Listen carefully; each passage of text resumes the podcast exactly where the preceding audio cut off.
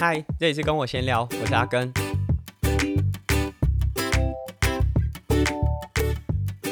在今天的节目呢，是我们插班运动员的第五集。那在这一集呢，我们就会又开始去回顾阿根的成长历程。那今天的主题呢，呃，是我在录这个系列，就插班运动员的时候，就一直很想把它放进来，但但是也思考了很久要怎么去呈现。那主题叫做本来想剪掉的片段，就真的很想把它从生活中剔除，但是毕竟这就是我的成长历程，这是没有办法删除的片段，即便你假装忘记，但它还是就在那边。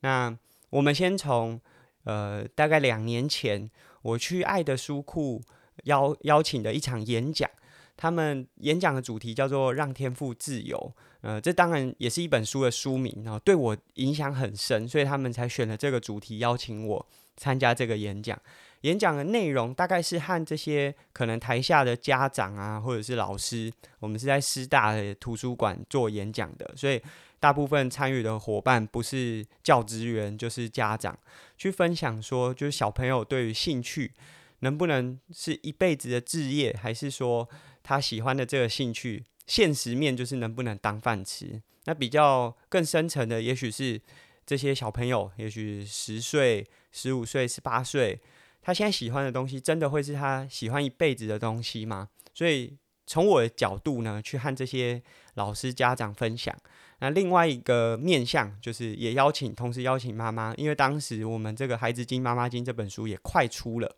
我忘记是刚出还是快出了，总之我们用这样子互动的方式去和台下的这些呃师长长辈去分享呃我们各自不同的观点。那当然大家也知道我以前是棒球队的，然后体育班，最后选择自己很喜欢做的事情，也很幸运都有呃无论是有适合的工作，就是不会说在这个衔接之中找不到自己的定位，或者是说出来之后我的能力不符合社会的预期。在这场演讲结束之后，其实就有一位听众，他应该是教职员，那也带着自己的小朋友，就呃算是有点质疑啊，就是提问说他当然很认同说诶、欸、每个人都可以去找寻自己喜欢的那件事情，但是像我这样子呃从升学体系啊，然后到体育班，然后一直到体育班没有办法继续打上去，转成以学科为主，但是还是在体育这相关的领域，然后自己创业，有自己的工作室，他觉得这很棒，但是这可能就是因为我很幸福，我家庭经济无虞，才有办法做这些事情。如果是一般的家庭，可能没有办法支撑他们有兴趣的这件事情。那另外他也讲到说，呃，他希望呢，就是如果像我们这样子分享，应该要更提倡这种纪律、尊师重道。因为其实我在演讲当中也有和大家分享说，无论是我在体育班的期间，可能有些老师对我们有严重的刻板印象，导致呢，我在课堂上会直接和老师回应说，你为什么可以用这样子先入为主、有色眼光去看待我们很多做的事情，或者是说我即便上了大学，我甚至投诉过老师，这个也许我们在未来的集数会讲，这个在书里面有写。那当时这位老师说真的，他就是常常迟到早退，然后我们的课都没有把我们上上满，就是该上完的课都没有上满。那当然有些学生会很喜欢啊，因为迟到早退他就可以在那边滑手机，那毕竟我自己是想要来学东西的，我对这件事情就蛮不满的，所以我就投诉老师。那这个老师的说法其实大部分我都蛮认同的，就是呃追求自己喜欢的这件事情，他当然会有付出很多的成本，这成本无论是经济上的还是时间上的。那我自己确实很幸运，就是可能不到富裕，家庭不到富裕，但至少我不用像很多可能他大学就要开始担心自己的学费怎么办，或者是说他甚至高中的时候家里经济就会有很多状况。现在看起来好像所有人都有平等受教育的权利，但说真的，在台湾还是有很多的家庭或者是很多孩子，他们在就学的状况是受到很多挑战的。这挑战并不是说他们没有办法去上学，而是说他家中的负担，他家中的状况可能会让他在就学的这个历程上受到非常非常大的冲击。那我可以承认我是非常幸运的，但是他讲的蛮多东西是我可能抱持质疑的观点。那今天我们并不是要去讨论他后面讲的这个尊师重道啊，这纪律的部分，这也许我们后未来的集数会讲到。但今天我要讲的是，我真的很幸福吗？我真的家庭经济无虞，所以我才有办法去做我自己想要做的事情吗？某部分我觉得确实我真的算是在同侪之间比较幸运的，就无论是在观念上获得家人比较多开放式的选择，或者是至少在家庭经济上面不用不就简单来说不差我这个人去分担啊，所以我至少也许不用到可以伸手去要东西，但是也不用到我必须从我这里拿出很多去负担家庭的经济重担。那今天要和大家分享的这个本来想剪掉的片段，是真的就过去无论是报道访谈或是跟任何人我都没有分享过、啊、可能只有跟我非常 close 就是亲戚啊，甚至亲戚可能有些也不知道这些细节，那可能只有我身边真的非常，我想也跟可能五只手指头都数不到，就是知道这些事情的人。那之所以本来想剪掉，当然是因为这是不太好的一些呃成长的体验，但是呢，我想我也二十九岁了，必须要面对很多自己成长历程中的事情，藉由检视这些，其实因为我们看过很多研究，就是过往家庭的经验。可能会影响你未来家庭的状况走向，所以呢，我觉得能够面对这些事情，或许对自己来说也是很重要的一个关卡啦。那今天就想和大家分享，不知道大家在听我们前几集的节目，就尤其是插班运动员，我们从我很小幼稚园开始讲，然后讲到我上国小，可能随父母就读，可能运动的经验。很大部分是因为爸爸可能会带我去爬山，带我们家人去爬山、啊、甚至是他们在、啊、以前任职在内湖国小的期间、啊、家人可能会和学校一些同事去游泳。大家不知道会不会好奇说，诶，为什么就在插班运动员里面，诶，这个国小之前都一直有讲到阿耕的爸爸，那、啊、为什么就无论是现在我自己的社群啊，或者是我呃很多访谈，还是甚至我跟我妈出了一本书，就是跟妈妈有非常多的连结，然后甚至也可以看到我们生活当中的互动。那阿耕的爸爸呢，其实阿耕的爸爸还健在，他就是还都呃我们都还是有互动，但是非常的就不密切啦。呃其实我是一个算是单亲家庭，但是也许是爸爸妈妈默契上的关系，所以他们一直到我和弟弟都成年之后，他们才真正正式办了这个离婚手续。在这之前他们都就简单来说就是有名无实。我自己的爸爸和妈妈大概是在我小学大概四年级五年级的时候分开的，然后后来就是几乎都是妈妈一手把我和弟弟带大。阿耕的爸爸也是教职人员，我们从前几集就听过了。其实他在他自己的专业领域是非常非常优秀的。呃，他在我三四年级左右的时候决定退休，然后后来他还是继续在研读他自己的专业，他比较专业的是在国文啊、国学这方面，而且他的专业是呃，不是只有在台湾这个区块了。啊、因为在中国那边可能也有很多这种考古，就例如说甲骨文的重新把它翻出来，然后去解读里面的文字，这些都是 在, 在他的专业当中。他甚至进到中研院里面去协助很多的研究，那他也是博士班毕业。甚至如果你是从、呃、台北市立大学博爱校区，也就是以前的台北市立教育大学出来，然后你现在已经是呃，教师的话，你很有可能上过我爸的课，因为他在呃台北市立大学还没有合并之前，都是在里面担任教程的老师。那其实我妈妈也是啊，我妈是在天母校区担任教程的老师，然后我妈是比较偏儿童文学的，啊，我爸是这种国学类型的，所以呢，其实都是很优秀的，就在专业领域非常优秀的人才。我我大概是我们家成绩最差，就是无论是学历上还是还是课业上，就真的是最差。我弟也是已经考到正式教师，但只就全家最差的就是我。那这有点离题了。总之呢，我爸在专业领域很强，但是他在情绪上是有很大的问题，所以呢，我的爸爸妈妈大概是在我四五年级的时候分开的。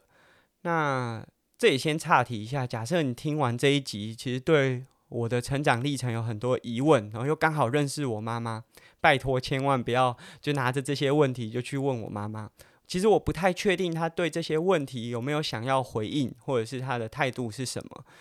今天的分享就单纯是，就我自己已经是一个成年人，我已经二十九岁了，我对我自己成长历程的分享。那我也希望说，假设你是听众，还认识我妈妈，就是保留一个属于他自己去回应这些事件的空间。假设有一天他想回应的时候，我想他会自己回应。他的文采也很好，他出的书都比我还要畅销，所以想必他如果真的想回应，他就会回应。他如果没有回应的话，也希望大家给他多一点空间，就如果你认识我妈妈的话。那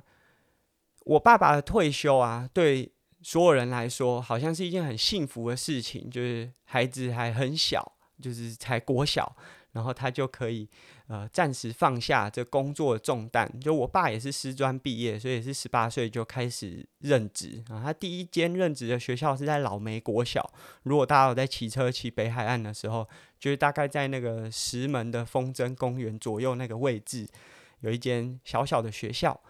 那我为什么知道？就是以前其实真的都会常常听爸爸妈妈在分享他们呃成为老师的这个过程，所以真的就是一个教育世家。所以之所以会走成我现在这个样子，我觉得也是在人生当中充满很多变数才变成这样子的。那阿根的爸爸决定退休，对大家来说可能是很幸福的一件事，但对我自己来说是痛苦的经验。我爸爸之所以退休呢，很大的原因是我的一次考试。我们在之前都有讲说，哎，妈妈其实对我的课业啊，并不是那种大家想象中的这种教职员的子女，或者是高知识分子的子女，好像非常要求。她当然会在意，然后会协助我们在课业上，但是我爸爸就不是了，他是真的真的，就像我们讲的，高知识分子或者是教职人员对自己子女成绩上的在意，可是他又不是真的很有耐心的在指导我们，他就是很单向的哦，你应该要考到什么成绩啊？我以前都是什么成绩？他就是用这样子的框架呢，在看我们。那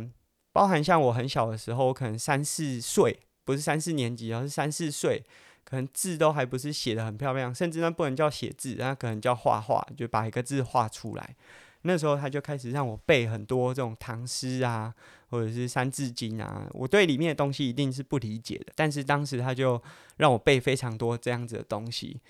那一直到我升上小学，呃，我的成绩真的都算很好，就是我国小应该没有考就是全班低于前三名过，就都是这样子的成绩，所以我爸真的都会非常在意。假设我考试回来是九十八分、九十五分，他会非常在意那个遗失掉的分数，所以就真的跟大家想象中那种教职员或者是高知识分子的家庭教育的经验是一样的，甚至我会因为这样子被打。那我想就是也许跟我同年龄的都有类似的经验啊，就是考得不好啊，被爸爸妈妈打啊，在学校先被打一次，回去再被打一次的类似的经验。但是他之所以退休，是有一次我在段考的数学，其实我也忘记为什么我那次会考这么差这么差的分数，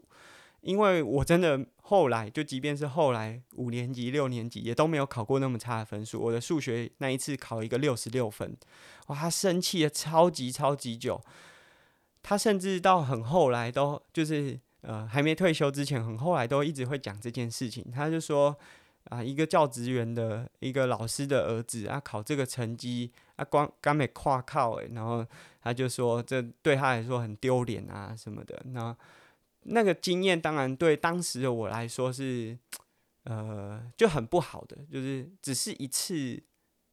呃，当然那时候我对段考也会觉得是一件很重要的事情，就如果以我还是小学学生，那人生也许那那个时候的人生也许对考试就是你一整年当中最重要的几件事，所以当时就是他一直在讲这些事情，然后甚至就最后他决定说啊，真的很丢脸，他就决定退休，他还真的就在隔年就退休了。总之就从这样的叙述你就可以知道说，我爸爸对无论是我的教育或是他对很多事情的看法是非常保守派的，然后就这个在生活当中除了成绩之外就有非常多非常多像这样子的压力。那在这个成长的过程中，其实到后来我们开始知道说爸爸的情绪上是有很大问题的，一直到我们就离开爸爸之后，他当然也去看了医生，然后受了很多检查，他甚至两度就是吞安眠药自杀，然后就有检查出他其实是有忧郁症和躁郁症。然后我记得就在我们成长的经验当中，其实真的说真的就是生活在恐惧当中啦，就我现在是很幸福的人，现在回去看都会想说，哇，我那时候是怎么在那样子的环境和空间之中长到现在这个样子的。那时候就像我们前面几集我们有说，我们会就是爸爸会带我们上山，然后去爬到、呃、可能古宫的房子。当时啊，就如果你有跟我们一起去参加这个收社群的活动，可能就会知道说，哎、欸，这个林道需要整理啊，要除草。所以当时爸爸带我们上去古宫的房子，他们大人的工作就包含我的阿伯、我爸，他们的工作可能就是会把周边的环境清洁一下，就无论是除草，还是说把周边原本有的路径啊，现在不见了，长草不见了，去把它整理出来。所以家里都会放一些锄头，或者是刀子、镰刀，或者是这种就是砍树的东西啦。当时如果像呃我考试考不好，或者是当然也许不是只有考试考不好，可能是很综合的原因，我爸会拿这些器材手舞足蹈的出现。我现在用手舞足蹈呢是一个比较呃文雅的形容方式，但是在当时是非常恐惧的，因为你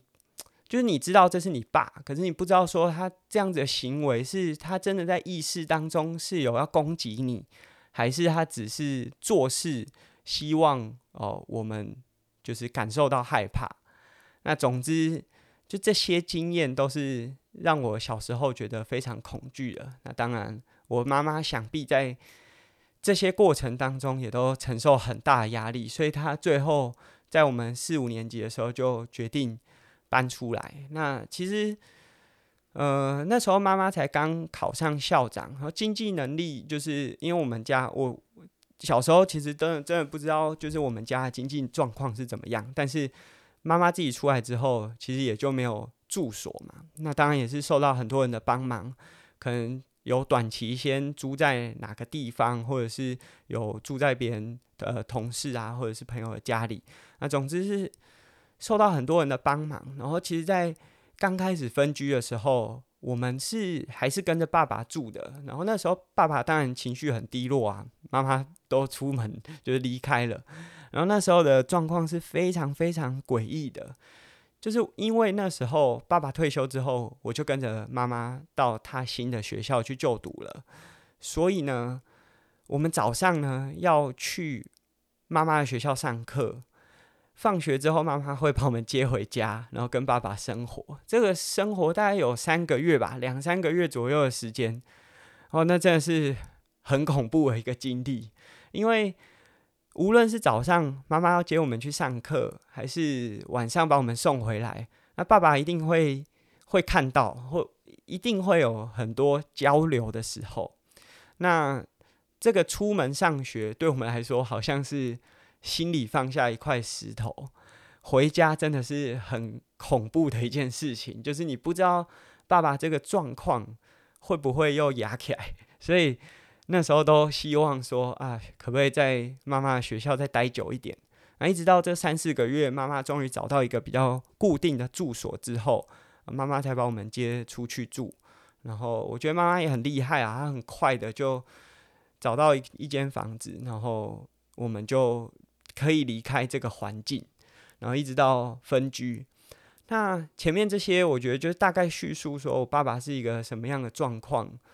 然后后来我们决定就是呃，应该是说妈妈决定啊，我们其实没有办法决定，我们就是跟着爸爸妈妈。当然这过程当中也是有吵很多，就例如说可能呃谁呃孩子要跟爸爸还是要跟妈妈，还是说一个人要跟爸爸一个人要跟妈妈，因为我还有一个弟弟嘛，所以当时我和我弟绝对没有想要跟着爸爸，所以哦，我觉得这是就是很很复杂的一个状况。然后这个可能这样子类似的状况可能维持了一年左右，其实现在回想起来都觉得都不知道就是妈妈或者是我们自己是如何度过那段期间。当然妈妈的压力绝对是非常非常非常大，那是她刚当校长的第一任，所以我觉得真的现在看起来是非常佩服。那总之跟着呃妈妈一起到外面住，就等于是我们就是呃变成是真正的单亲家庭了，就爸爸也不会来到我们新的住所。刚开始他其实也不知道我们住在哪里，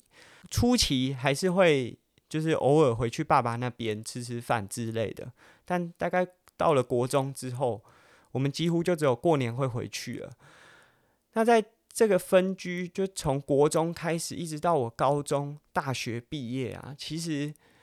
我们刚刚一开头有讲，听众讲说啊，我可能是我家里很幸福，经济无虞。其实说真的，我当然是比起很多，就真的是家里非常非常辛苦的那些孩子是幸福的。可是我觉得我比起一般同年龄层，就一般的家庭，其实还是很辛苦。即便我妈妈是校长，在收入上或许比一般的呃工作来说，算是还 OK， 就也许。嗯，假设以薪资，我不太确定他当时就第一任校长时候的那个薪资是多少，但也可能也有个六七万左右这样子的薪资，听起来好像也都还 OK。可是这是要养两个小孩，就是我自己的学费和我弟的学费，在高中、大学都还是妈妈出的，所以其实我的成长过程中。呃，妈妈是一个人负担起就是我们两个孩子的所有开销，所以听起来我有一个校长妈妈，好像代表的是我我们家算是中产阶级，甚至是中上。但当你知道说我是只有妈妈带大的时候，这个金钱的压力其实也是蛮大的。那真的是非常非常佩服我的妈妈，因为即便我现在的薪资。加一加可能也跟我妈当时一样，我都很难想象，如果我要养两个小孩，还要可以维持工作的能力，哇，那是非常困难的一件事情。其实讲到现在，今天这个本来想剪掉的片段，大概也都叙述完了。就是我是在一个，其实简简单来说就是单亲，然后在单亲之前，家庭有家庭暴力，然后会遇到有忧郁症、躁郁症的爸爸。后来妈妈独自抚养我们两个，我们当然让大家感受到的，就在我还没讲这集之前，都是比较快乐的那个区块，都好像是我们成长的过程中，呃，妈妈很开明，既获得很好的教育水平，至少在国中之前，体育班就不不便评论，但是很不错的教育状态，然后选择自己很想做的那件事情。然后最后也找到自己兴趣和工作可以结合，呃，一切看起来都是非常完美的。但是如果听了我今天前面的这段叙述，不知道大家对这这个背后的故事有没有觉得又增添了很多奇怪的色彩？就这当然不是彩色的，但我觉得也不是黑白的。那我觉得今天在讲这些我原本不愿意面对的事实，说真的，在大概我二十五岁以前，就大学毕业。之前我其实都很不想想起来这些事情，因为每当我想起来的时候，就是那个身心里的不舒服是会影响身体的，所以都不太愿意去面对这些事情。我相信包含我的弟弟，那我妈妈是真的很勇敢的在面对这些事情，然后她也会跟我们解释，就例如说像我们过年可能要回家，就是我们都不想嘛，但是他不会就是就是强迫我们，然后他会用很多方式